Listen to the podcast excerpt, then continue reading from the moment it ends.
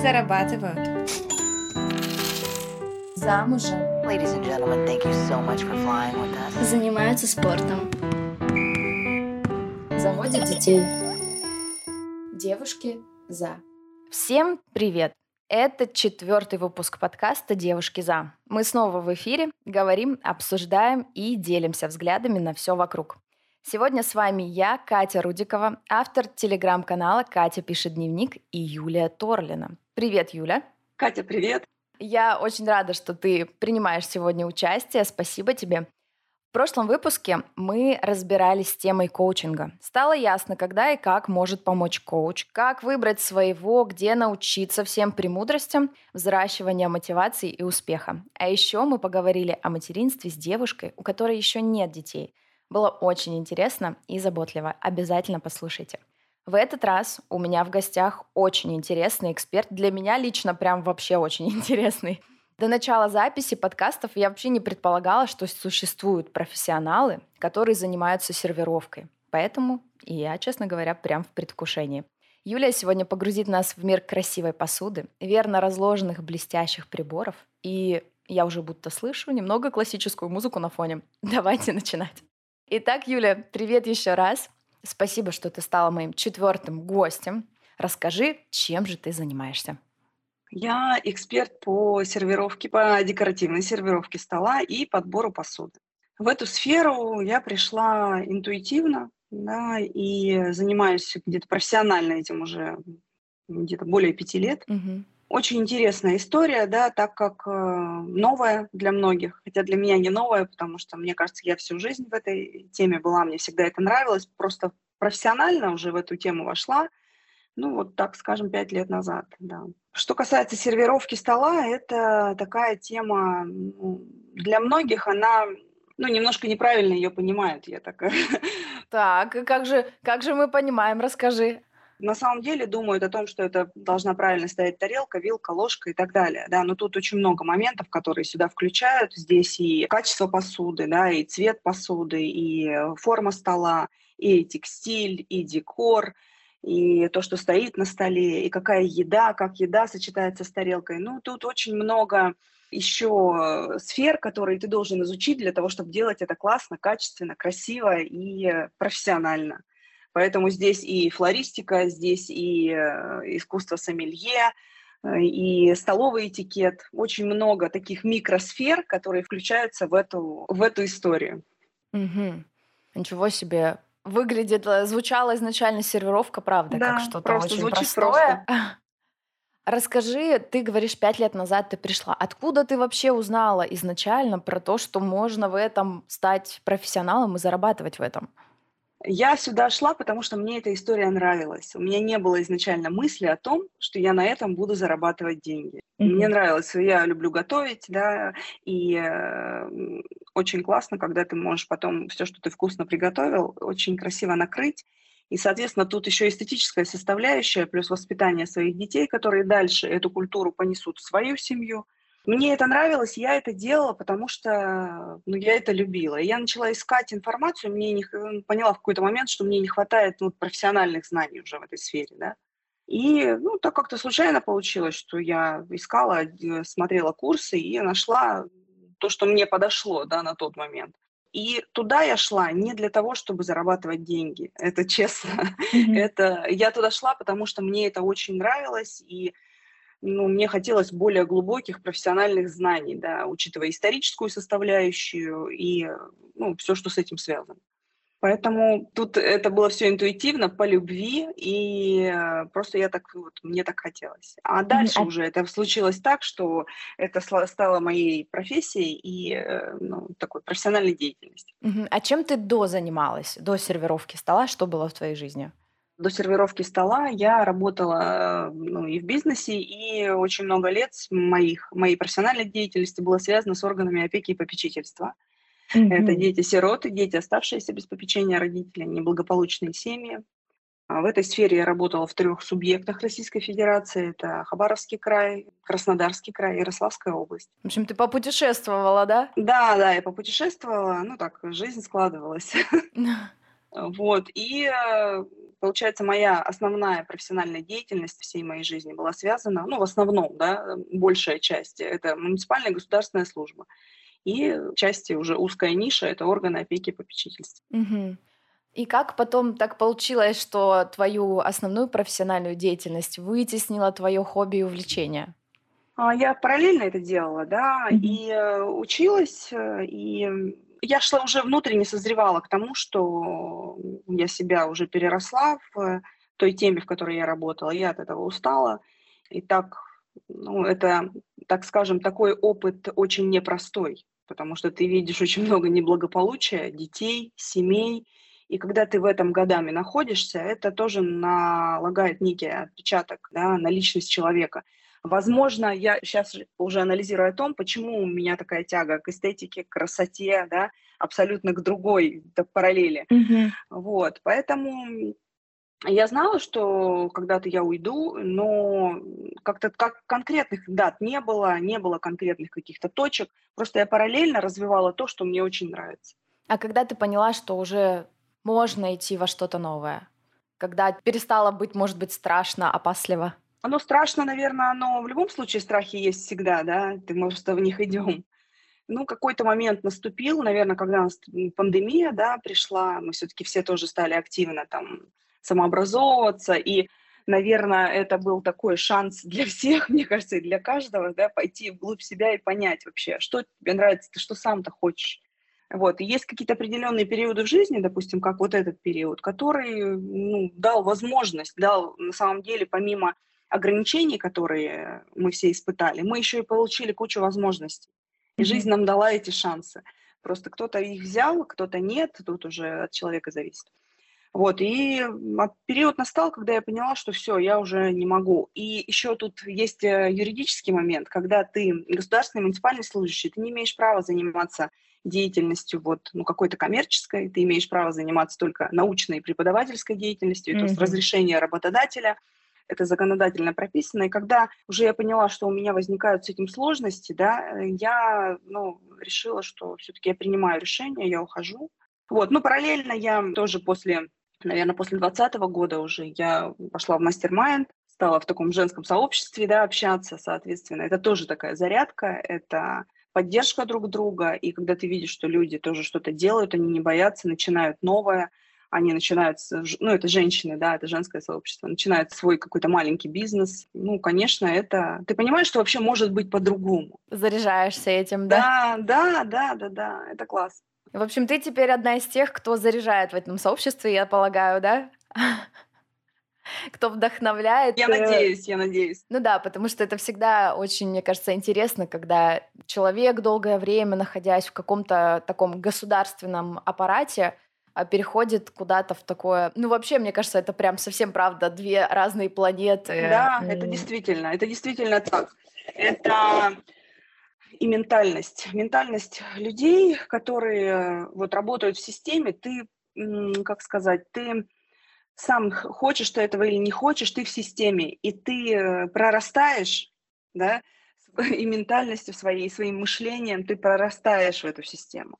Хочешь ты, не хочешь, но если ты э, ну, профессионал и хороший специалист, конечно, ты вот. Да. Очень правильным решением было, что я ну, не, не занималась только работой, да, что у меня были, есть свои и были свои увлечения, которые я развивала и изучала, и да, это тоже очень, это очень круто, потому что по ощущениям, знаешь, когда есть работа такая конкретная с утра до вечера, ты как профессионал, я полагаю, ты достаточно сильно отдавалась, тем более такая сфера с детьми. Я думаю, там вообще много чего можно рассказать после этого.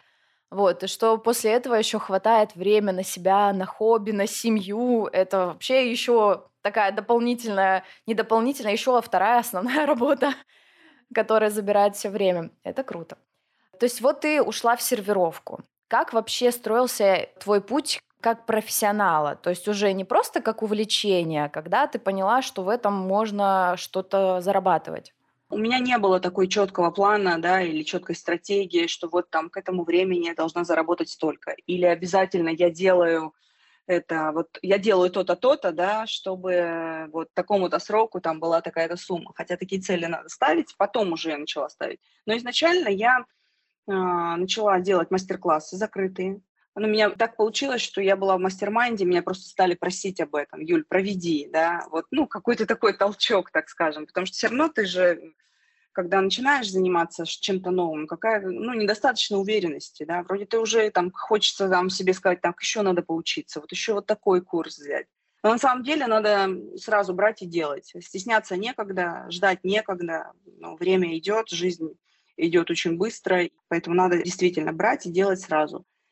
И началось все с мастер-классов, с каких-то личных консультаций. Услуги рождались сами по себе по запросу. Вот мои услуги, они рождались по запросу. Я работала и на проектах и декоратором, допустим, по сервировке для съемки для компании, которая изготавливает посуду. Да, это тоже как-то случайно там какой ну, как-то вот люди знакомятся, встречаются, да, и как-то все интуитивно по приглашению, где-то там знакомые тебя позвали, где-то что-то ты выложил сторис, там тоже, о, ты этим занимаешься, давай, мне тоже надо. Ну, какая-то вот такая история, не специально не спланированная, да, это все вот, вот действительно есть очень правильная такая формулировка, да, что если ты делаешь от души, тебе это нравится, все будет получаться, да, где-то действительно можно надо и план прописывать, и цели ставить, задачи, чтобы это все было быстрее. Вот, и это, естественно, были мастер-классы, подборы посуды, дальше пошли разборы буфетов. Разбор буфета сейчас это услуга, которая, ну, такая комплексная, да, mm-hmm. разбор буфета, далее подбор посуды уже непосредственно того, чего не хватает, как э, работа стилиста, да. Вот, это то же самое. И э, мне, конечно, очень такое, мне очень хочется, чтобы люди в эту сторону смотрели, чтобы они украшали свой дом, свои столы, чтобы они ели из качественной посуды. Мы же хотим носить качественную одежду, да, и мы не носим свитер шиворот на выворот, да, но тарел, из тарелки мы можем есть вообще из любой, чуть ли не на газете, и это, да, как бы это не очень важно почему-то. Хотя важно все, вообще каждый предмет в жизни, который нас окружает, он важен, и он не должен быть случайным, он не должен быть некачественный, он должен быть наоборот, качественный, безопасный, красивый, должен иметь смысл, не должно быть случайных вещей. Тут э, очень многие путают с тем, что это должно быть все дорого. Нет, не обязательно. Из среднего сегмента можно купить очень классные, качественные, хорошие вещи, посуду, там, столовые приборы, текстиль, которые будут подходить под ваш интерьер, подходить лично вам. Вам приятно будет ими пользоваться, да, из этого есть. Ну, тут на эту тему, кстати, можно говорить очень бесконечно, но я всем рекомендую начать со своей чашки, купить свою чайную пару. И пусть она будет, пусть вы будете раз в день ей пользоваться, это будет чай, кофе, но это будет такое, такая, такой ритуал да, для себя. И действительно, когда это, это очень работает, это работает, и когда вы вокруг себя создаете вот эту историю, да, эстетическую, э, маленькими шагами, жизнь меняется. Жизнь меняется ваша, ваших детей, вашей семьи, ваших друзей, и постепенно вот эта культура, она распространяется. Очень хочется все-таки, чтобы в нашем обществе, а тенденция это идет, людям хочется красоты, им хочется тоже дома и там в общественном месте, и дома, чтобы это было красиво, э, чтобы все сочеталось, чтобы было красиво подавали, да, красиво сервировали, и это классно. Вот, вот эту историю надо развивать, я считаю. Да, ты знаешь, я сейчас подумала, что, наверное, я, честно говоря, пока, наверное, не сильно задумывалась об этом, но у меня, допустим, год назад возникло жуткое желание заменить все тарелки. я начала всего с двух, но я действительно, вот о чем ты говоришь, я понимаю, что я когда достаю одну из этих двух моих тарелок, которые я выбрала, которые мне понравились, я купила, и я из нее ем, для меня это действительно как какой-то ритуал, и правда. Вот э, я никогда об этом не думала, но вот ты сейчас об этом сказала, и я подумала, ведь правда, я вот достаю эту тарелку и такая, как будто немножко по-другому заиграл да. сегодняшний день. Так и есть. да, действительно. И в Инстаграме как будто, да, запрещенный сети на территории Российской Федерации, как будто тоже есть какие-то подписки на какую-то красивую посуду, на какие-то такие вещи. И уже как будто есть желание, но действительно, что ты говоришь э, по поводу стоимости, есть ощущение, что красивая какая-то такая интересная посуда, по крайней мере, да, она всегда стоит каких-то ну, таких внушительных денег там в бюджете стандартной какой-то семьи.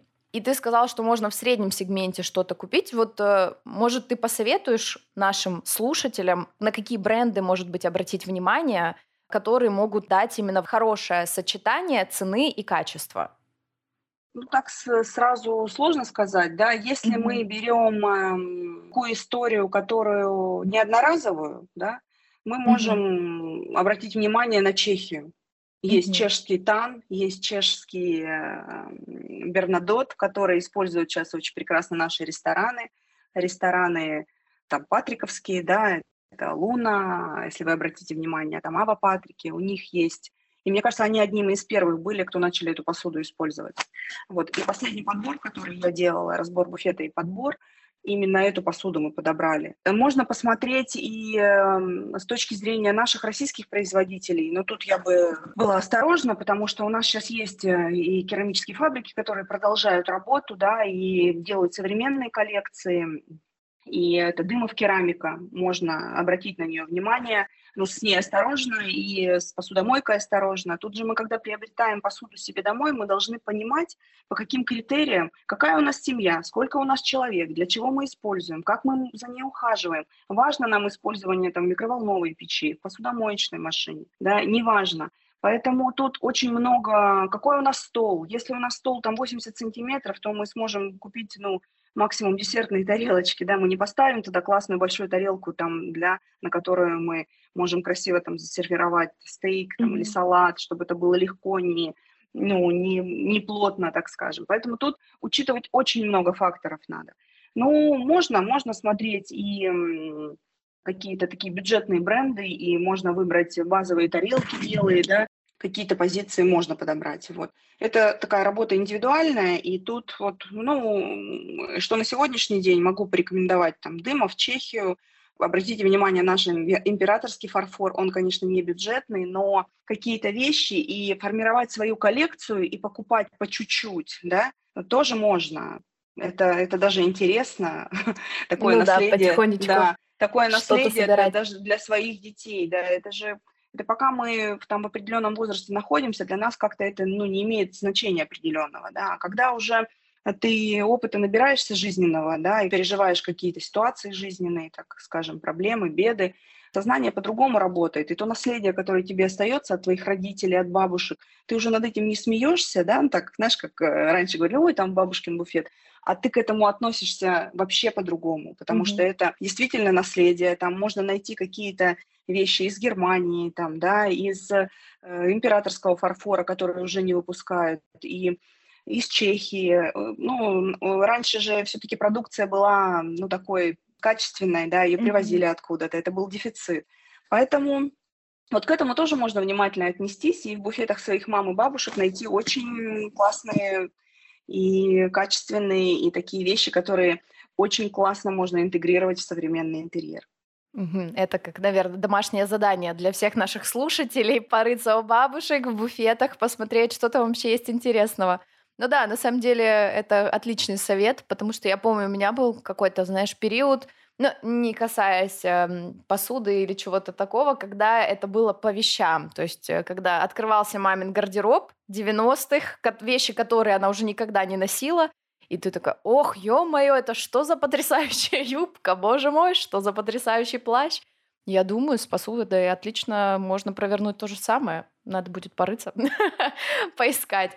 Ну вот мы с тобой говорим о такой, а, в принципе, домашней сервировке, да, а вообще с кем работает специалист по сервировке? Кто вообще твой основной клиент? Что за люди к тебе приходят? А, специалист по сервировке – это вот, э, на первый взгляд вообще кажется, да, что это, кто это, да, кто этот человек. Но когда я, пошла, я вошла в эту сферу и уже более или менее профессионально начала в ней работать, как оказалось, что вот то, о чем я говорила раньше, что услуги стали приходить сами. Ну, был mm-hmm. запрос, на который, соответственно, ты отвечаешь, да, и с этой услугой уже работаешь дальше. Смотрите, э, во-первых, это частные клиенты, это первое, да, частные клиенты, которым нужно помочь, там, не знаю, купить базовый набор тарелок белых, у него есть определенные критерии. Мы же все разные, кто-то очень просто к этому относится, а кому-то нужно именно в этом оттенке. Кстати, покупка белых тарелок – это вообще отдельная история, потому что оттенков белого его очень много, да, может mm-hmm. быть ванильный, может быть айвори, может быть молочный, может быть total white, который идет в серости. Если у вас э, просто молочный белый стол, это будет очень такой диссонанс. Тут тоже цветовая история, mm-hmm. это очень важно для восприятия и для общей картинки. Поэтому что еще? Частные клиенты, естественно, которые просят мастер-класс, обучение индивидуальное, разбор буфета дома, подбор посуды. Подбор посуды недостающей да, после разбора буфета. Дальше подбор посуды под новый интерьер. Есть э, клиенты, которые э, делают значит, переезжают в новые квартиры, в дома, делают новый интерьер и не хотят брать с собой, либо им нечего особо брать, и они покупают полностью пул посуды, да, это стекло, это тарелки, столовые приборы, текстиль, это все нужно подобрать, и это нужно подобрать так, чтобы это все сочеталось между собой, да, чтобы mm-hmm. это все сочеталось, э, чтобы это работало, а не стояло в шкафу. Вот главная задача современного посудного гардероба. Далее, конечно же, очень классный сегмент – это хорика, это кафе, бары, рестораны. Это такой новый сегмент для специалиста по сервировке – так как эм, рестораны и бары раньше это делали сами, это делал шеф-повар управляющий, и сейчас очень классно, что они стали смотреть в эту сторону, да, mm-hmm. они стали смотреть в сторону выбора классной посуды, хороших столовых приборов, текстиля, и вот к этому относятся сейчас серьезно, более серьезно, я бы так сказала, и уделяют этому внимание, потому что, на мой взгляд, помимо блюда, все остальное – это тоже лицо ресторана – и начиная, у нас впечатление о ресторане начинается с входной группы, как ты прошел, сел за стол, взял меню, это тоже все впечатление, да, то, что у тебя стоит на столе, какая скатерть, какие приборы – что в стаканчике, да, обращайте всегда внимание, какая вода в, в цветах, которые стоят, э, да, если она мутная, цветок, э, ну, там, стебель за э, такой уже, его нужно освежить, это тоже, поживший, да, это ага. тоже, да, поживший, это тоже влияет на общую картину сервировки. Поэтому нюансов очень много, это тоже тема отдельная, и тут специалист по сервировке, он, я считаю, что он нужен каждому ресторану потому что тут и столовый этикет, тут и немножко ресторанного сервиса, тут и декоративная сервировка, и вообще качество того, что на столе в ресторане. Поэтому плюс э, специалисты наши это работают как декораторы на съемках, да, девочки с нашего потока работают в доме фарфора, которые эти все сервировки делают. Mm-hmm. Да. Ну, спектр большой и э, консультируют и компании, и магазины, и непосредственно посудные. Вообще Сейчас пошел запрос э, от таких, допустим, компаний, как и больших э, сеток, как Кюхенленд, да, потому что, видимо, они почувствовали тоже необходимость в специалистах. Ну да, кстати, это один из тех магазинов, куда хочется прийти и поглядеть. Там обычно очень красиво все сервировано, вот туда хочется прийти, понаблюдать и подумать, боже мой, какая красота. Причем мне всегда очень нравится туда приходить, честно, особенно в сезонные какие-то смены, когда начинаются вот сейчас. Я не уверена, но, скорее всего, если придешь в Кухенленд, там все будет в тыквах, в таких каких-то тыквенных цветах, все очень красиво, гармонично, и хочется такую гармонию потихоньку привносить в свой дом, да, это, наверное, точно. Мы поговорили о том, что в рестораны сейчас заходят специалисты по сервировке, хотя такое ощущение, как будто они там были всегда, по крайней мере, в крутых, как будто бы, как будто бы должны были быть, особенно Просто у меня еще есть такое, знаешь, наверное, внутренний стереотип, навязанный какими-то фильмами, типа красотки, чего-то такого, что сервировка стола — это что-то невероятно сложное и очень такое я даже не знаю, очень сложная, потому что вспоминая все эти фильмы, где какая ложка, какая вилка, какое что, как будто это невозможно выучить, если ты не родился с этой ложкой во рту, как будто бы. Как вообще много тебе времени понадобилось, чтобы ощутить себя классным специалистом? Типа вот, вот я готова заработать с ресторанами, со съемками, с любой задачей я справлюсь. Ну, я бы так сказала на этот, э, ответила на этот вопрос, что, наверное, на 100% себя классным специалистом почувствовать невозможно, потому что все равно есть какие-то грани, какие-то узкие сферы, которые ты должен изучать, и даже в, своей, в своем основном направлении ты постоянно что-то изучаешь. Mm-hmm. Начнем с исторической составляющей, да, которую без знания исторической составляющей тут вообще очень сложно ориентироваться в теме, потому что когда историю начинаешь изучать, историю фарфора там в России, в Европе и так далее, в Китае, откуда это все это пошло, э, кто к нам привез, кто начал что делать, да, тут вообще все встает на свои места. Поэтому процесс работы – это параллельно процесс обучения, постоянный, постоянный процесс под э, крепление своих компетенций и повышение уровня профессионального. Вот. Что касается столового этикета, это вообще отдельная ниша, это ниша этикета. В сервировке это ниша дополнительная, так скажем, да, одна из, одна из составляющих. Я просто пару слов скажу по всем приборам про фильм «Красотка». Да? Mm-hmm. Что касается этикета и приборов, это все сделано для того, чтобы человеку было удобно. Когда он садится за стол, брать приборы он начинает с самых крайних. Соответственно, то, какие приборы лежат, в такой последовательности будут подаваться блюда. Тут э, эту схему можно выучить, и я думаю, что ее нужно выучить, потому что все мы когда-то попадаем в, э, ну, не, мы же не только в бистро едим, mm-hmm. да, мы бываем и в ресторанах, и на приемах, и на каких-то вечерних мероприятиях. Поэтому вот эту историю, конечно, знать надо просто для себя, да, и даже не для того, чтобы ты как-то так прям выглядел классно, и на этом сильно заморачиваться не надо. Вот это самое основное, потому mm-hmm. что этикет это для удобства человека, и столовой в том числе. Да, ну просто, да, особенно посмотрев какие-то такие фильмы, ощущение, что этикет это просто невероятно сложно, и как будто он сделан для того, чтобы все очень сильно усложнить и отмести всех, кто не знает, кто не разбирается сразу вычислить эти испуганные глаза, смотрящие на тысячу приборов. Вот, но, по крайней мере, теперь мы все знаем, да, что и этикет делать. это еще такая вещь, когда ты никогда своим видом не подашь, что другой человек делает что-то неправильно. Невозможно знать все во всех направлениях этой жизни. Если кто-то чего-то не знает, и не знает там, какой вилкой что едят, вообще это не страшно. Самое главное на этом не зацикливаться – ну, не делать из этого проблему. Всему можно научиться, почитать, если даже сейчас что-то не знаешь. Значит, есть разные способы употребления пищи, там английская, французская, нож, вилка, или там разрезали да, э, ножом вилкой, взяли вилку опять в эту руку и э, едим.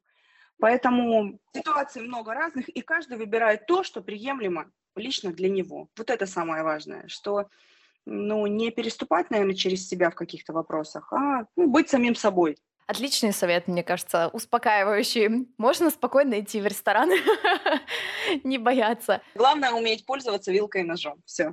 Начнем с азов. Так, вилкой умею, ножом умею, могу идти спокойно в люди.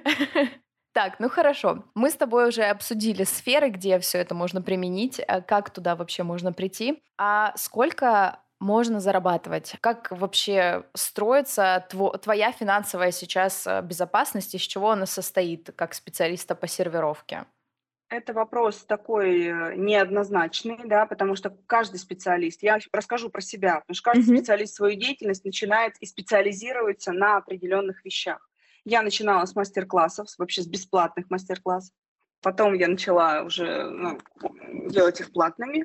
И далее как-то ну, немножко проводила личного обучения, это тоже были чисто символические деньги. Далее начала работать, был у меня опыт работы с компанией, которая непосредственно изготавливает керамическую посуду, имеет свои магазины. Я делала чекап магазина в Москве, да, и здесь в городе, да, и давала такое аудиторское заключение. Вот, пожалуйста, услуга, да, которой, ну, казалось бы, никто и не предполагал. На сегодняшний день я веду частную практику, да, так можно назвать, частную деятельность, что, значит, э, провожу мероприятия, если меня приглашают куда-то в закрытые, да, вот, допустим, организация хочет э, мастер-класс, да, окей. Сотрудничаю с компанией, которая непосредственно обучает, да, это школа сервировки, и продает посуду у европейских брендов, непосредственно является официальным представителем французских, бельгийских фабрик. Mm-hmm. Вот это партнерство.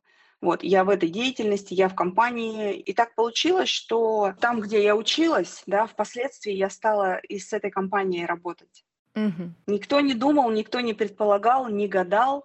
Вот сама деятельность, она вывела сюда, да. Что касается разбора буфета, вместе с шопинг-листом, с помощью по приобретению там доставки и далее с сервировкой этого так. и показать человеку дальше, как э, с этим вот то, что мы приобрели, да, мы купили, все окей.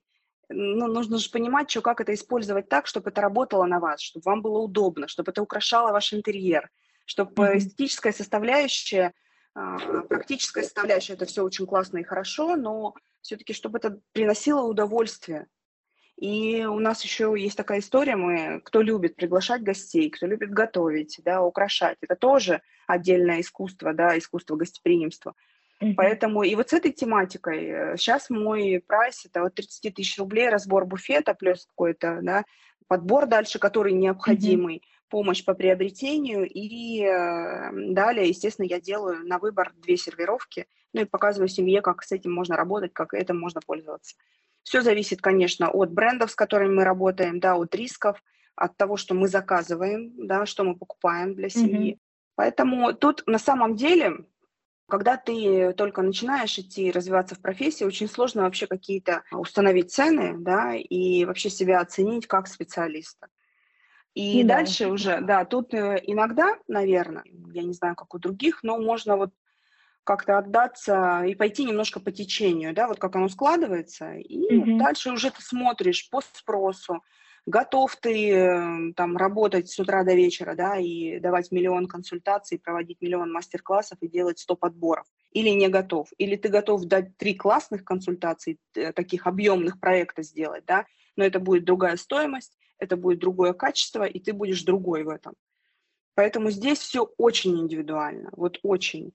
После того, как я училась да, в, на потоке, я потом создала такое сообщество, у нас там где-то где в пределах 110 человек, девочек, все да, эксперты. И мы там все общаемся и делимся своим опытом. Почему я так смело говорю об этом? Потому что я знаю, как люди развиваются в этой истории.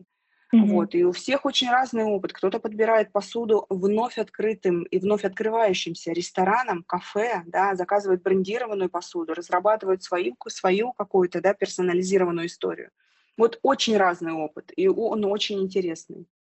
Он непростой, конечно, безусловно. Это такая история, это как бы внешне кажется такая история про тарелочки. Ну да, да, про что-то очень легкое. Да, да, это классно, но тут есть свои нюансы, есть сложности, это общение с людьми, это нужно найти то, э, что вот именно хочется, да, это тоже сложно сейчас, потому что есть, э, допустим, с европейскими фабриками есть сроки изготовления, сроки доставки, логистика в Россию, ну, много нюансов очень. Но итог, он очень, он очень классный, да, то, что мы получаем на выходе, это то, что нас заряжает, делает лучше, безусловно. Вдохновляюще. А расскажи, как э, у тебя дома сервирован стол? Вот э, если прийти к тебе домой, что мы увидим на столе? Специалиста по сервировке. Как у меня дома, да? Да. Ну, кстати, вот есть такое, так мне сразу такая мысль возникла, да, есть такое, ну, не заблуждение, наверное, но всем кажется, что у специалиста по этикету и у специалиста по сервировке всегда все идеально. Конечно, естественно. Как это? Я вообще предполагаю, я же говорю, что открывается дверь, сразу начинаются Вивальди где-то на фоне, снимаются тапочки и поплыли. И поплыли. Это мечта, это мечта, действительно. Тогда все остальные вопросы жизненные и бытовые должны быть закрыты, да? И вот когда все бытовые вопросы закрыты и делегированы, тогда ты можешь, вот, наверное, полностью отдаться, так скажем, искусству. Эстетике своей жизни, да? Да. Вот. Что касается нас, конечно, в быту, в быту, в каждодневном, когда все заняты, все в разное время уходят, приходят, все это такое, такое движение, все люди взрослые у нас в семье, поэтому а, мы такое правило завели, что хотя бы раз в неделю мы делаем или завтрак, да, на выходных. Вот, ну, прям завтрак mm-hmm. я очень люблю, это мой любимый прием пищи. Или мы делаем там ужин, или воскресный, да, или субботний. В общем, на выходных у нас какой-то один классно засервированный прием пищи, если получается два, то очень хорошо. И я рекомендую вообще каждой семье начать с этого.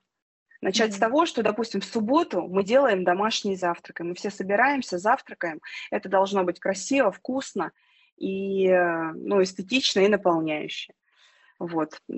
Я, пред, я, я предлагаю, э, просто ну, рекомендую это внедрять в свою жизнь. Вот у нас пока так, да. Пока, я говорю, все очень активно работают, mm-hmm. передвигаются. И, конечно, так как бы хотелось, чтобы это было каждый день, да, но так не получается. Иногда ты быстро там что схватил сумку и побежал, да, и уже поел в ресторане. Поэтому... Уже кто-то другой для тебя красиво сервировал все. Но вот стараемся, вводя какие-то такие традиции в семейную жизнь, э, да, и, соответственно, праздники, которые мы, даже если мы выходим когда-то, да, на праздник в ресторан, то у нас все равно есть домашний, семейный или завтрак, или обед, когда мы поздравляем mm-hmm. одного члена семьи, и мы поздравляем всегда с утра, и мы всегда очень красиво сервируем завтрак, это с тортом, там, цветы, шары и так далее, и все это вот таким вот образом. Ну, а вот в такой семье, допустим, если хочется начать создавать вот эту вот эстетику красивого стола, с чего начать вот именно в семейном плане? Допустим, когда ты один, можно начать с чайной пары. Очень классно. Я уже подумала, что закажу себе какую-нибудь. Если ну, нужны а рекомендации, вот... я могу порекомендовать. О, о, мы с тобой останемся после эфира. Вот.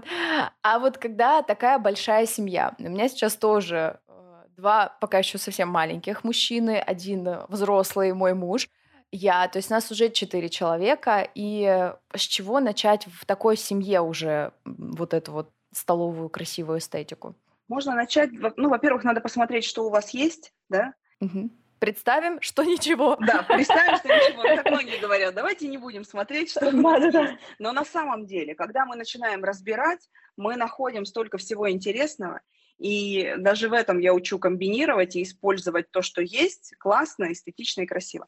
Но если не нравится то, что есть, все отставили, да, и хочется нового. Конечно, с чего нужно начать? Во-первых, нужно посмотреть, какой стол, да, нам надо начать. Вообще, конечно, если мы уже глобально подходим, надо посмотреть mm-hmm. пространство, потому что есть такое очень классное правило, даже если мы живем там, ну, абсолютно там скромной квартире, да, у нас нет там какого-то классного ремонта, да, а обычная кухня там простая, и хорошая посуда может просто вытянуть этот интерьер и, да, и, ва- и ваше пространство на 100 баллов, вот просто. Но есть э, обратная сторона медали, что нельзя делать с дорогим интерьером. Если у вас там кухня за 3 миллиона, и вы купили mm-hmm. посуду люминарк, это фиаско. Вот. Есть, есть такие правила, да, это вот, и об этом нужно думать. Что касается, конечно, нужно посмотреть, если мы не берем а, в расчет пространства, давайте посмотрим, какой у нас стол, какой у нас формат стола. Мы должны от этого отталкиваться. Uh-huh сколько посадочных мест, какой стол, э, какой ранжир, да, сколько человек мы сажаем, какую тарелку мы можем поставить. И с чего мы можем начать? Если у нас классная, хорошая поверхность стола, мы можем начать с покупки базовых тарелок и столовых приборов. Угу. Хотя столовые приборы это уже такая более дорогая история, потому что в это надо вкладываться. Да, они нам, если вы покупаете столовые приборы, это на много лет, купить базовые тарелочки да, для завтрака там, и для э, основного блюда, и заняться столовыми приборами. Если у нас классная поверхность стола, мраморная, деревянная, какая-то керамическая, да, mm-hmm. То и мы не хотим его закрывать, да, прекрасно. Покупаем тарелки, которые будут э, очень классно усиливать эту поверхность и показывать красоту стола. Если у нас скромный такой бюджетный стол, значит, мы покупаем текстиль и подбираем там несколько скатертей, да, и текстиль это всегда усиливает, всегда делает какую-то такую торжественность даже завтраку, mm-hmm. да, любому приему пищи. Ну вот с каких-то таких маленьких шагов. Не надо бежать и, как все думают, что нужны такие вложения, да, не надо бежать и думать, что сейчас вот я должен вообще весь свой семейный бюджет на это потратить, да, к этому можно подходить постепенно, начать с текстиля, купить скатерть, там, текстильные салфетки, далее идем тарелки, далее подобрали стекло, столовые приборы, и, и дальше, дальше, дальше, дальше, и будем, будем наполнять красотой вашу кухню, ваш стол. Да, я уже ушла мысленно в Кюхенленд. Уже подбираю где-то между полочками что-то там себе симпатичное. Мне кажется, наш сегодняшний выпуск должен прям заряжать на эстетику, честно говоря. Надо поставить Вивальди на фоне всего выпуска на монтаже, чтобы мы с тобой абсолютно торжественно при этом звучали. Ну, хорошо, про дом мы поговорили. А приходя в ресторан. Вот ты уже упоминала воду в цветах. Это мне, кстати, кажется, очень классный лайфхак. А на что еще стоит обратить внимание? Вот ты как специалист, на что обращаешь внимание, что тебе говорит о том, что это в этом месте стоит покушать, поесть, потому что здесь явно тратится на впечатление гостя, на его комфорт, безопасность и так далее. Безусловно, это ну, то, о чем я говорила. У нас впечатление начинается прямо с самого входа, да. И когда мы идем в ресторан, мы все равно примерно знаем уровень заведения. Да? Ну, мы же сейчас уже так научены, что мы не ходим, куда где-то вот мимо шли, раз зашли, поели. Нет. Мы все выбираем заведение, мы смотрим предварительно меню. Что касается сервировки, да, это я считаю, что это лицо ресторана, безусловно. И, конечно же, когда мы садимся за стол, ну, у нас должен быть удобное посадочное место, да, и с точки зрения эргономики нам должно быть комфортно. Ну и далее, когда нам уже подают блюда, мы смотрим на столовые приборы, они должны быть тяжелые, они должны быть удобные, потому что есть очень... Они должны быть соразмерны тарелки, в которой, в которой вы употребляете это блюдо. Ну, вообще нюансов очень много. Вот, и э, тут очень на много можно на что обращать внимание, когда подают, э, допустим, чайную пару с кофейной ложкой, которая маленькая, да, или кофейную пару с чайной ложкой, которая вываливается из блюдца. Моментов очень много. Когда подают неправильные приборы к десерту, Тут, э, когда стеклянный текстиль, стеклянный это называю синтетический, угу. очень много таких вот моментов, на которые стоит обратить внимание. Когда дешевое стекло, да, штампованное фабрично, его сразу видно. Но есть другая сторона медали. Мы понимаем, что ресторан все-таки это общественное место, и тут э, есть вещи, на которые рестораны готовы тратиться, а на которые нет. И сейчас рестораны что делают? Они на определенные блюда покупают очень красивые, классные тарелки, да, ну, точечно. Mm-hmm. Точечно разбавляют какую-то свою такую историю более дорогой, качественной и, э, и ну, так скажем, интересной. Понятно. Это хитро. Хитро со стороны ресторанов. Ну и, наверное, конечно, очень логично, потому что, правда, все-таки это общественное место, и люди просто бывают неаккуратными, как э, работники, так и гости. Наверное, там очень быстро уходит хорошая посуда в небытие. Ну, а мы с тобой очень много, мне кажется, уже поговорили про профессиональную деятельность, про то, где это используется, как это используется, что с этим делать. А какие вообще сейчас, наверное, завершая уже этот блок, это последний вопрос, ты видишь тренды вообще вот в своей сфере? Вообще, что сейчас в тренде в сервировке? А, что касается трендов, я, конечно, с этим, к этому очень осторожно отношусь, да, потому что тренды – это такая скоро, скоропортящаяся история и быстро проходящая допустим, будем с другой точки зрения говорить, человек, который, которому это нравится, ему нравится сервировка, да, тут все равно нужно, чтобы у тебя была классическая база, на мой взгляд, да, чтобы у тебя была белая скатерть, белые тарелочки, классические приборы. Всегда это можно разбавить современными цветами, материалами, фактурами и внести динамики. Что сейчас на пике и что я очень поддерживаю, это натуральные цвета, все природные, природные цвета, натуральные фактуры, натуральные материалы, и все это и в текстиле, и в керамике, и эм, ну, во всех вот в стекле, да, вот эта вся история, она очень такая, на мой взгляд, это такой очень жизнеспособный и долгий тренд на сегодняшний день. В общем, обращаемся к природе, друзья. не уходим далеко. Знаешь, мне, по крайней мере, то, что мне попадается, как не специалисту совершенно в этой области, но что мне сейчас, по крайней мере, нравится, это Наверное, это все-таки быстрый тренд, я думаю. Но это всякая мятая посуда, мятая какая-то керамика, когда она выглядит как будто, ну, каким-то таким образом, особенно мне запала недавно в душу чайная пара, где бокал, стакан, он выглядит как, э, как я даже не знаю, как будто ткань такая вся в разные стороны расхлябанная, не знаю, как по-другому сказать очень красиво, но мне кажется максимально неудобно. Даже под, найти подход к этой кружке очень сложно, откуда пить, чтобы в рот точно все попало и не вылилось все мимо. Как тебе кажется, такой тренд на мятость, он долго будет сохраняться или не стоит в него вкладываться? Вообще, смотрите, если вот есть какие-то вещи, которые очень нравятся, да, если очень нравится, на, это можно купить. И внедрить это как-то в, свое, в свой интерьер, да, в свое, ну, не надо покупать там сервисы из 150 позиций, Мгм. но каких-то пару, да, тарелочек, которые даже в классической истории, да, будут как такой вишенкой на торте у вас, почему нет? Не надо бояться, на самом деле, внедрять тренды, просто я бы сильно в них не вкладывалась, вот так, с точки зрения, да. А если какие-то пару тарелок или есть же декоративные истории с мятой керамикой, Мгм. именно керамисты делают. Я недавно была в Махачкале, и там есть такой керамист, художник, девушка Асия Борей. Очень крутые вещи она делает. Это очень красиво, и я была на выставке, на которой это представлено. Это такая история, это, ну, так скажем, уже предметы искусства. Поэтому тут важно отличать, а если очень сильно что-то модного хочется, да, почему нет? Это можно покупать вообще, безусловно. Тут вопрос в другом, что сильно в это вкладываться, да, я бы не рекомендовала. Но у меня такой вопрос еще возник. А что делать, э, допустим, вот с той посудой, допустим, да, я меняю полностью буфет свой.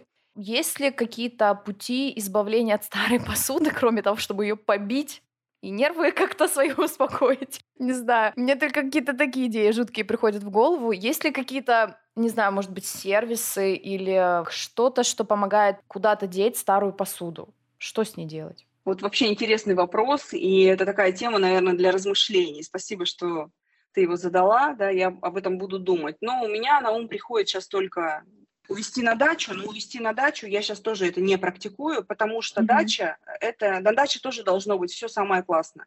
Это, да, это не свалка. Туда, э, того, куда мы свозим что-то, то, что нам не нужно в доме. Поэтому ну, можно кому-то отдать, можно продать на Авито, а можно просто выкинуть. Вот. А что касается утилизации или, да, вот сдать на какую-то такую... чтобы Переработки, если- может да, если, да, да. переработку, если мы говорим о какой-то экологичной истории, это очень классная тема, и я об этом буду думать и искать информацию. Спасибо. Для всех тех, кто слушает наш э, подкаст и думает о новом бизнесе, вот, пожалуйста, связывайтесь с Юлей и давайте мутите что-нибудь, что делать со старой посудой. Надо придумать что-то экологичное, классное и чтобы вот такое перерабатываемое.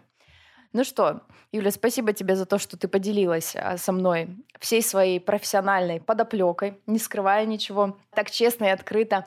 Я думаю, мы можем переходить ко второму нашему блоку про материнство. Здесь мы с тобой поговорим. Вот мы много говорили о семейной сервировке. Вообще расскажи о своей семье. На кого ты сервируешь стол? Сколько вас человек? Нас четверо человек, у меня две дочери, 24 года и 17 лет, и супруг и собака. В общем, такое, мне кажется, прям киношное представление о замечательной семье. Да, да, Да, еще с красивыми завтраками по субботам. Вообще. стараемся. Когда родились дети? Сколько тебе было лет? Когда родилась старшая дочь, мне было 20 лет. Ты совсем была юная. Да, По современным меркам вообще ты еще была подростком. да. Ну и что ты помнишь об этом периоде? Каково было быть 20-летней мамой? Я помню все, и я на сегодняшний день очень рада, что у меня такие взрослые дети, да, и я могу заниматься с удовольствием тем, что я хочу. Все свободны, все свободно передвигаются, никто не зависит друг от друга. Что помню? Я помню то, что, ну, соответственно, это рождение своего ребенка, да, это первое. А второе, это самое главное ощущение, это что твоя жизнь вообще меняется на 360 градусов. И лично я стала вообще другим человеком, и смотреть на мир стала по-другому с точки зрения ответственности, заботы, и вообще с точки зрения, наверное, вот материнского инстинкта, который был такой у меня очень гипертрофированный на тот момент. Мгм. Вот. Но это меня поменяло и поменяло мою жизнь, и я очень этому благодарна. А как ты помнишь эти изменения? То есть э, в чем была твоя точка А и в чем была твоя потом уже точка измененная, как тебе ощущается? Ну, когда рождается ребенок, э, вообще жизнь меняется. Жизнь меняется, и она меняется полностью. У у тебя взгляд уже через призму человека, который ты должен дать, которого, за которого ты несешь ответственность, о котором ты должен заботиться. И тут уже ты не о себе только думаешь, да, о своих каких-то успехах. Тут уже с точки зрения семьи. Все, когда рождается ребенок, это уже семья такая с ответственностью за маленького человека, да. И тут, э, я говорю, тут включаются абсолютно другие точки рэперные, да. И открываются другие чакры у тебя, потому что ты вообще по-другому мыслишь, и интересы другие становятся, и цели другие, потому что тут уже на достижение, да, не каких-то вещей там сиюминутных и э, сегодняшних, а уже mm-hmm. глобально. Ты начинаешь глобально мыслить и заботиться о другом человеке, ты взрослеешь просто. Ну, а получается, 20 лет это ты в университете, твой супруг, вероятно, тоже. Тоже в университете, да. Совсем-совсем молодые. Да, да, это такой студенческий брак и вот студенческий ребенок, поэтому и мы примерно... работали, и учились, и все совмещали. И в год и восемь у меня ребенок уже пошел в детский сад, и угу. были и командировки, были и сессии, и постоянные передвижения. Ну, вообще такая очень активная жизнь была, и она сейчас есть, поэтому... А насколько вообще получалось семейно быть вовлеченным в ребенка? То есть сейчас очень сильный тренд есть, а, мне кажется, на то, чтобы папа был супер вовлечен, там папа не только работает, папа это не человек, который появляется вечером и говорит, все, класс, спокойной ночи, а вот это очень сильно вовлеченный человек в жизнь ребенка с нуля лет. Не с трех, с пяти, там, с десяти, а вот прям с самого начала. А насколько сильно ты чувствовала поддержку своего супруга тогда? А, ну, тогда, как сказать, э, говорить об этом, наверное, о том, что о вовлеченности мужчины, да, но вообще мы об этом не думали. У нас была задача жить, да, все успевать. Тут вообще не было какого-то такого, что там кто меньше, кто больше, кто успел. Угу. Поэтому, да, кто успел, потому что очень много было жизненных задач, да, учеба, работа, ну, как бы университет в другом городе, ты уезжаешь на сессии, ты ребенка уже отвел в сад, и ну, какие-то такие моменты, периоды адаптации. Ты все это проживал, тебе некогда было думать о том, что кто больше, кто меньше, а кто, кто что-то должен, да? Mm-hmm. Это вот такой процесс активной жизни, когда, может быть, это и хорошо, потому что вот это становление, которое происходит, да, когда ты очень много думаешь, получается по-другому, да, а тут жизнь сама тебя заставляет оно заставляет и ставит в такие условия, что ну, тут ты как бы не анализируешь эти вещи, ты должен по определению был в тот момент делать вот так. Угу.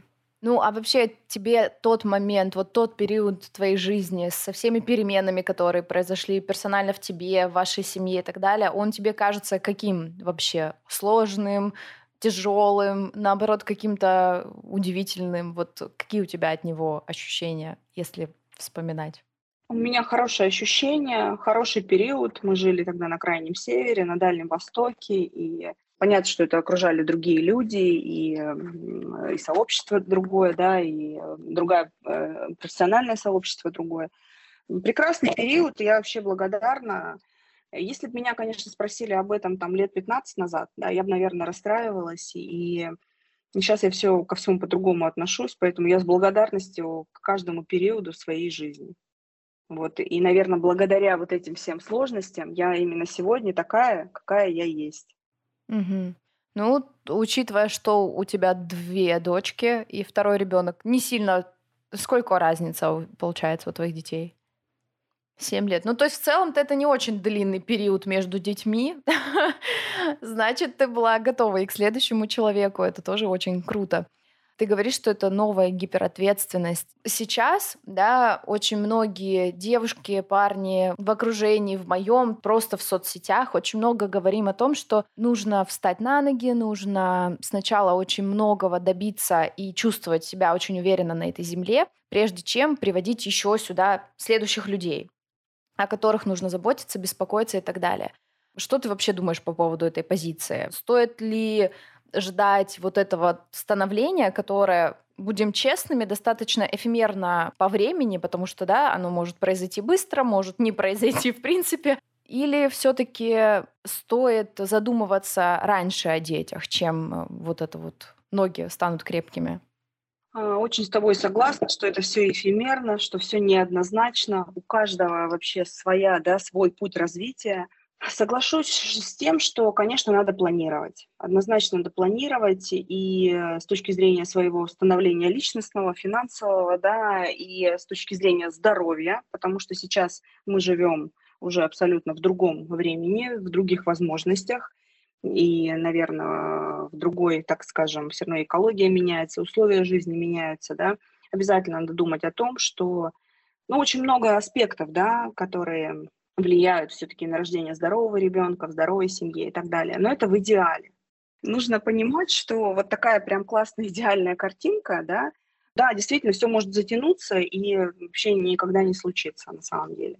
Вот, конечно, я за золотую середину, я за планирование. Сейчас, безусловно, там с высоты своих лет, глядя на своих детей, я им это транслирую, да, и мы об этом разговариваем. Но тут, э, мне кажется, можно планировать сколько угодно, а как оно сложится, это тут ну в идеале, да, конечно, в, в идеале, конечно, я считаю, что надо планировать, финансово стоять на ногах, да, и с точки зрения здоровья, финансового, да, материального, чтобы была крыша над головой и так далее чтобы это все было не в напряжении, учитывая сегодняшние возможности. Когда там 20-25 лет назад мы в условиях там ограниченности да, жизни и жизненных условий и региона, ну, это было совершенно другое восприятие жизни. Вообще все было хорошо, да, там все были рядом, помогали, и а в условиях сейчас динамично развивающегося современного мира, таких активных городов и технологий, то тут, конечно, надо, это все нужно учитывать. Но я это вот с точки зрения теории. Да? Это с точки зрения теории. Ну, Мы да, все можем теории, очень да. классно рассуждать. И Да. все. То как, то, как получится, у кого как получается на практике, э, ну, порой оно ты планируешь так, а потом вообще э, ситуация разворачивается в другую сторону и по здоровью, еще по каким-то моментам. Поэтому нет ничего однозначного в этой жизни. И если уже как-то ситуация идет по другому пути, значит, ее принимаем и учимся жить э, в этих условиях и делать эту ситуацию такой максимально комфортной для себя. Мгм. Вот это, на мой взгляд. Это правда отлично. Очень, очень хорошо, если у всех так будет складываться.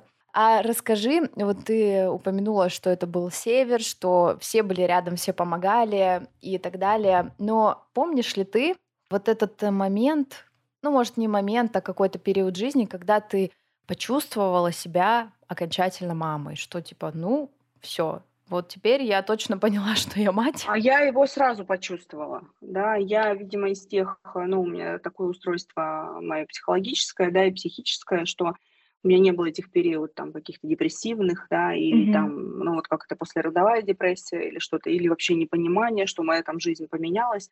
У меня все произошло органично для меня, как, ну, как, Мгм. как я считаю, что когда я родила, все, у меня переключилась кнопка, и я стала мамой, и у меня включилось все как положено, все функции необходимые, и даже Мгм. больше. А, Вот. Ну, какая-то тревожность, может быть, была такая, ну, присущая, да. Ну, такая, мне кажется, чересчур. А, то есть ты была очень тревожная мама, Да, да? я была, я прям оберегала очень на, на миллион процентов. Ну, были ситуации жизненные, когда надо было, я говорю, ездить в командировки, оставлять, и хорошо, что бабушки и дедушки помогали. Вот эта история, когда э, поколенческая, когда ребенок растет в окружении родственников нескольких поколений, родных, это вообще очень круто. Ну, это Ну да, другая тема для разговора. точно очень много в этом, да. Да. А вообще потом, ну, дети уже росли, становились старше, второй ребенок у тебя появился. Насколько вообще было тяжело совмещать между собой карьеру и детей и все сразу? Вот хороший вопрос, но вот сейчас с высоты, да, лет уже, я могу сказать, что я об этом никогда не задумывалась, потому что мы понимали, что у нас есть там задача определенная, и мы должны ее выполнить. И мы подстраивали свою жизнь так, чтобы мы могли эту задачу выполнять комфортно для детей, для себя. Мгм. И я никогда не задумывалась о том, что что-то мне мешает одно от другого. Ну, просто делай, что, говорит, должен, и будь, что будет. Вот в этой ситуации. Понятно, что... очень... Да, понятно, что там в лучшей ситуации, сейчас я там смотрю на какую-то ситуацию, думаю, вот там, может, надо было мне взять няню, допустим, да, и, но хорошо очень рассуждать, когда уже ты ситуацию прожил, Ну да, когда ты знаешь, что там было, конечно. чем все Вот, но на закончилось. тот момент как-то мы решали свои вопросы сами, и э, я считаю, что решали их хорошо. Если уже начинать копаться, то ясно, что любую ситуацию можно разобрать так, что ты найдешь кучу моментов, которые можно было сделать лучше. Мгм. Я думаю, что лучше этого не делать и похвалить себя, наверное, стоит за то, что ты уже да, сделал и какие ситуации пережил. Поэтому, да, мы всегда делали, старались. Где-то у нас и дети и сами сидели дома, да, и ну а что делать? без вариантов было. И Аня старшая где-то сидела, в пять лет она уже могла оставаться дома одна, читать, считать, там смотреть телевизор, могли ее оставить. Угу. Ну тут, я говорю, тут все по ситуации абсолютно. И такая история, что там мы что-то с чем-то совмещать не могли, нет. Я даже ну, не могу об этом вспомнить. Все совмещалось, в общем, все, что хотелось. Совмещалось, да, может быть, где-то там меньше внимания или какому-то вопросу меньше уделили, там, ну, жизненному вопросу какому-то меньше mm-hmm. внимания уделили или ребенку или что-то. Ну, сейчас уже над этим рассуждать и сетовать, да, это и себя там за что-то ругать, ну, я считаю, что это ненужная история. Ну да, уже, уже точно зачем. Все же это такой, наверное, далекий для тебя уже опыт э, воспоминания вот этих первых родов. Но, допустим, мои предыдущие гости, они как раз были вот только-только, скажем так, я их всех называю, нас всех называю новообращенными мамами, у которых вот опыт родов, он был вот только-только, и мы его обсуждали, обговаривали. И когда, мне кажется, ты только после этого процесса ощущение, что ты никогда не забудешь вообще ни детали, ни просто ни секунды из вот всего этого процесса. У тебя сейчас пройдя уже вот такой долгий, долгую жизнь от этого момента, какие у тебя воспоминания о вот э, этом моменте?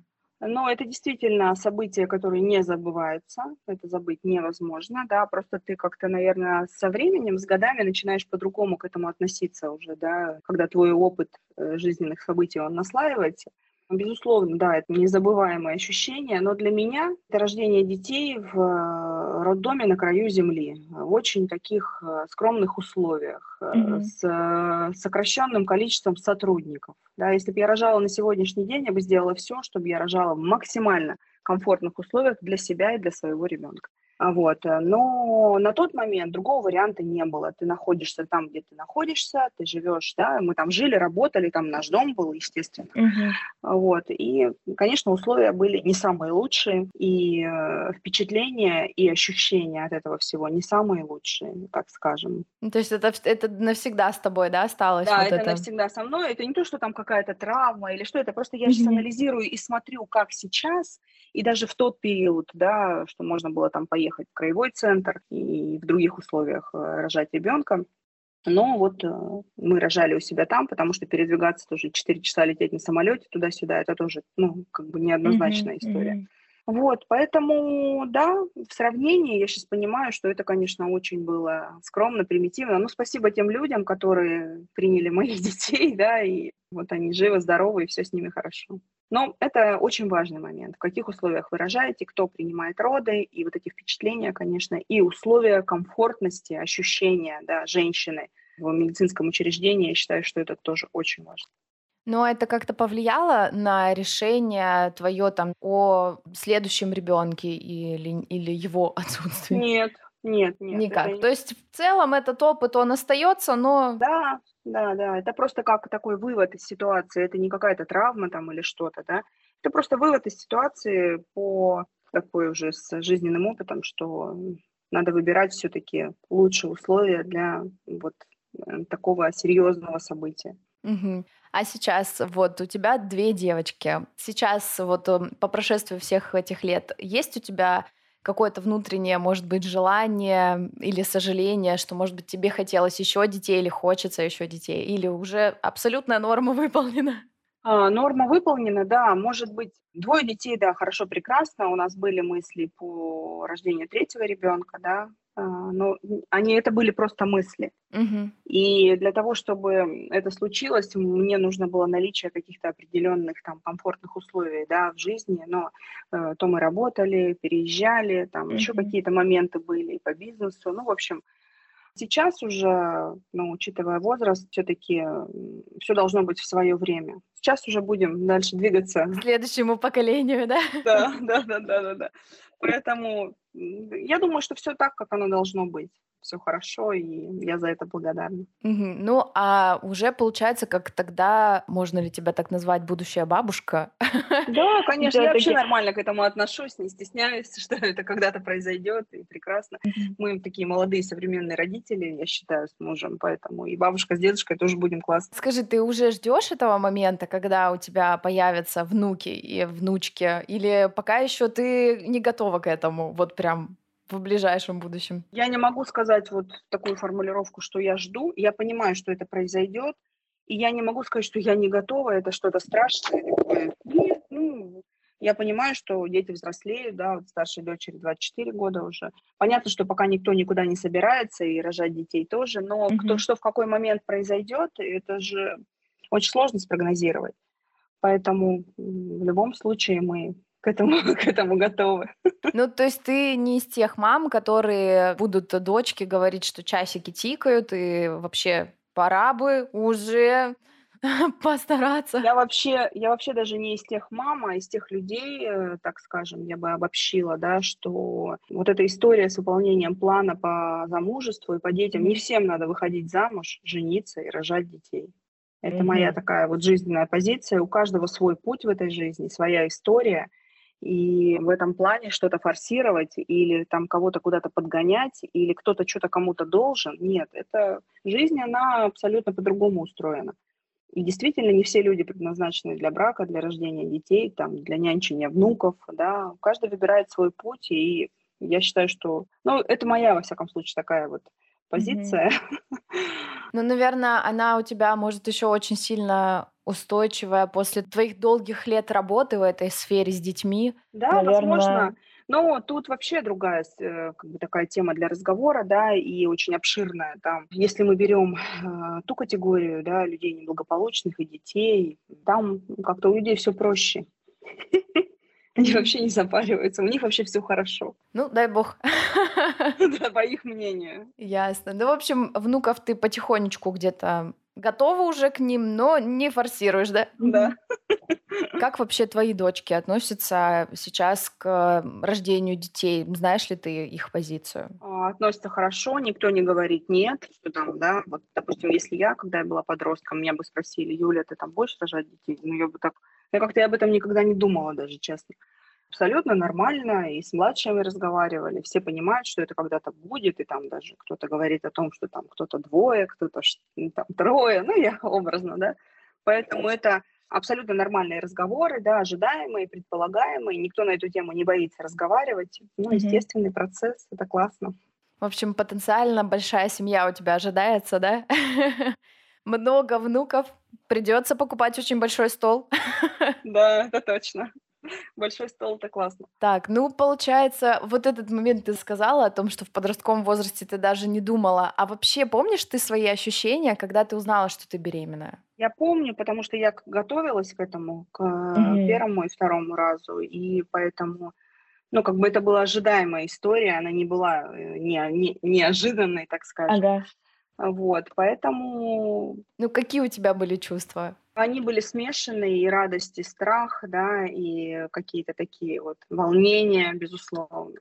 Но мне кажется, они неоднозначные. Помимо радости еще возникает много всяких разных чувств, потому что ты понимаешь, что твоя жизнь, она поменяется. Ну и потом в процессе беременности ты же с этим уже принимаешь всю эту историю, и все. Я говорила о том, да, что когда я родила первого ребенка, у меня сразу все включились инстинкты материнские. Ну, для и... меня это звучит очень круто. Ну, сейчас особенно, что просто так получилось, когда я первый раз, мне кажется, была в роддоме. Я помню, что помимо меня, я рожала, мне было 24, по-моему, первого ребенка.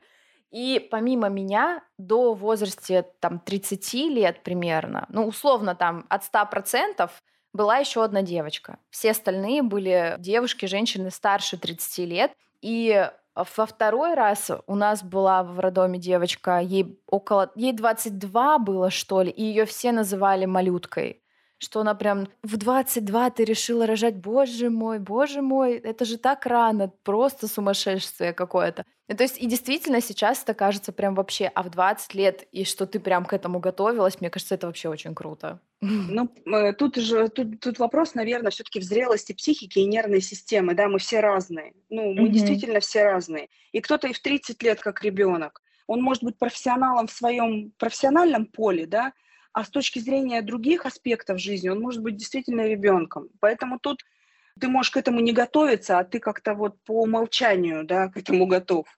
Поэтому тут все зависит от личности, от созревания нервной системы, от психики, вообще от тех условий, в которых мы живи, жили, от семьи. Вообще очень много факторов, да, которые влияют на формирование личности, матери, там, отца, человека и так далее. Ну классно, нет, мне все равно. Я обожаю все эти истории. Я в детстве тоже считала, что к 25 у меня уже будет трое примерно. И в 40 я уже буду свободна, как ветер. Что уже все, дети выросли, все отлично. Кстати, об этом. Расскажи, каково это вот, когда дети уже взрослые. Мне пока это еще этот уровень недоступен. У меня еще все очень сильно в заботах, все очень сильно вот в этих криках каких-то. Сколько лет э, твоим? У меня старшему ребенка три, младшему год. То есть у меня они прям совсем еще малютки, маленькие мужчинки мои. Расскажи, куда, что там вот в этом моменте, когда они уже выросли? Какие ощущения? Вообще классное ощущение э, быть э, родителем взрослых детей, когда ты еще сам молод, да, и у тебя еще у самого много желаний, планов, планов по развитию, по изучению каких-то, да, сфер этой жизни.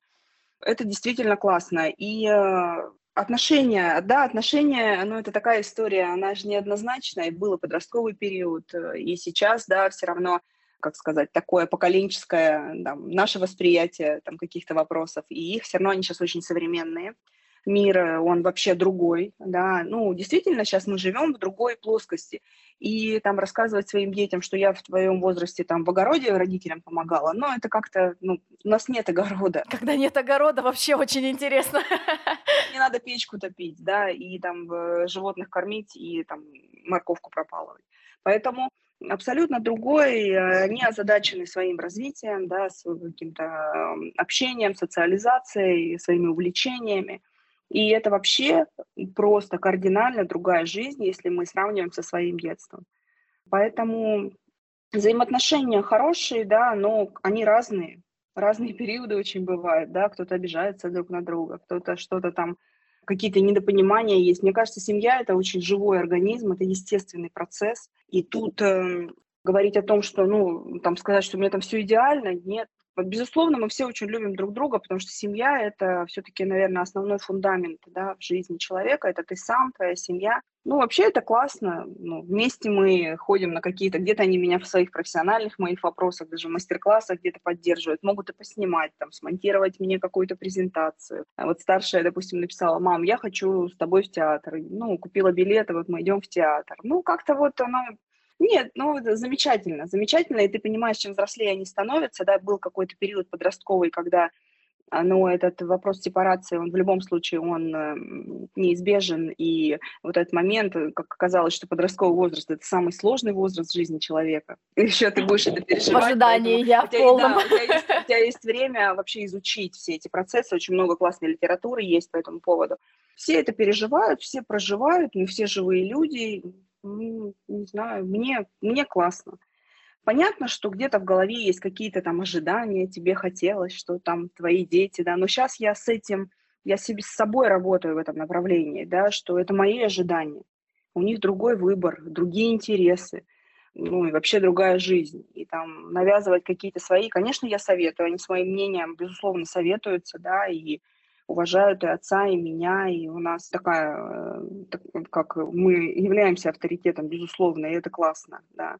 Но где-то в каких-то вопросах они уже и нас перещеголяли, да, в каких-то современных тенденциях, там, в информационных технологиях. Mm-hmm. Вот, поэтому, ну, вообще классно, вообще жизнь это классно.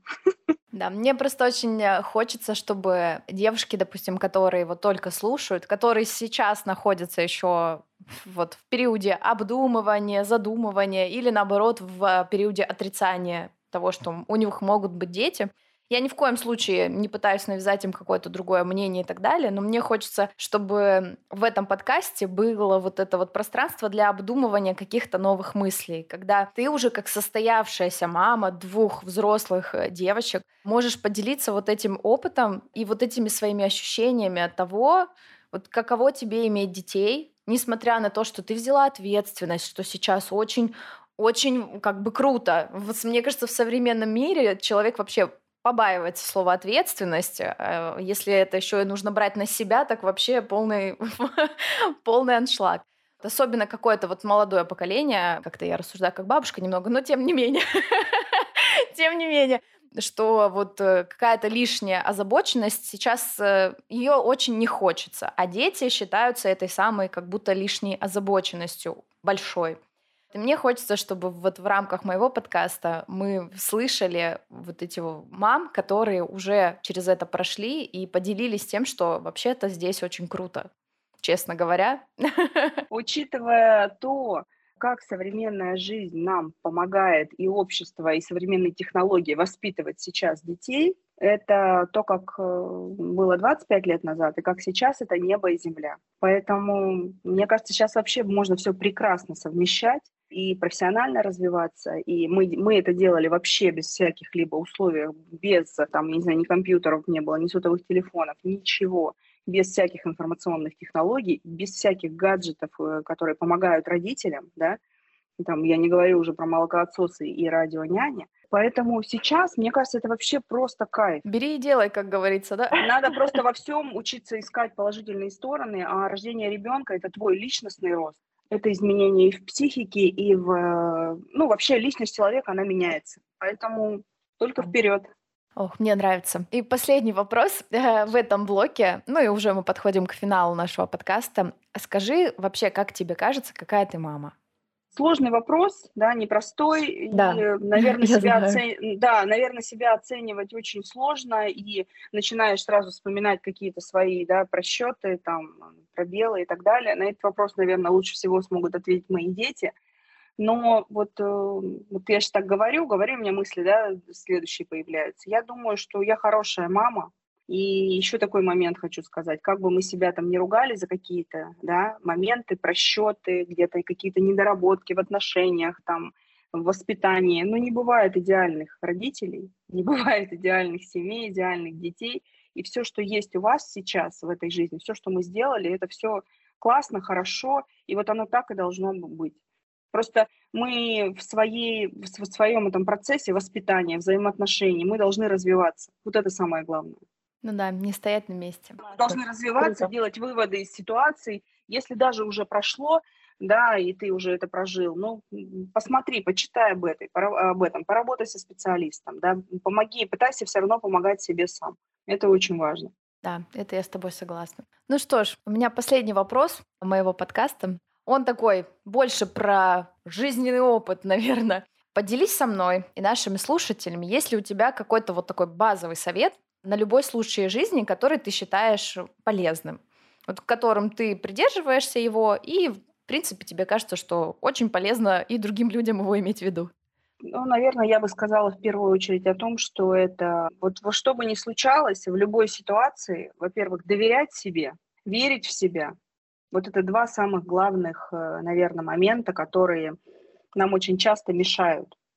Нам очень часто мешают, мы включаем дальше какое-то разумное рассуждение там по каким-то ситуациям. И поэтому в первую очередь э, выбирайте себя, доверяйте себе, верьте себе. И еще одно правило, может быть, это банально звучит, но это поступай с людьми так, как хочешь, чтобы поступали с тобой. Вот в любой ситуации оставайся человеком порядочным и по отношению к другим людям делай ровно так, как бы тебе хотелось, чтобы делали с тобой. Супер. Я надеюсь, что сегодня все, хотя бы сегодня все будут поступать именно так. Юля, спасибо тебе большое за то, что ты выделила время поучаствовать в моем подкасте. Спасибо, что пришла. Я очень рада была с тобой познакомиться, очень рада была погрузиться вот в эту вот эстетику под... Э, блин, слушай, я прям Вивальди обязательно на фоне в конце поставлю, чтобы он у нас позвучал немного. Так что тебе спасибо огромное. Я благодарю тоже за знакомство, за этот эфир. Вообще получился интересный разговор, да, когда ты в процессе достаешь какие-то из себя мысли, да, и, ну, вроде как э, не задумываешься глубоко, да, о чем-то там в процессе жизненном. Вроде и так это знаешь. А тут начинаешь рассуждать и вот из себя доставать я надеюсь, что тебе было очень приятно открывать все эти шкатулки. Так что еще раз тебе спасибо огромное. У нас сегодня была в гостях эксперт по сервировке стола и подбору посуды Юлия Торлина. Спасибо, друзья, за то, что вы сегодня были с нами, за то, что послушали этот подкаст. С вами была Катя Рудикова, автор телеграм-канала «Катя пишет дневник». Если вам понравилось, было интересно, а я уверена, что было, обязательно делитесь этим подкастом с друзьями, ставьте лайки, пишите комментарии, где это возможно. И Stay tuned. Зарабатывают. Замужем. So. Занимаются спортом. Заводят детей. Девушки за.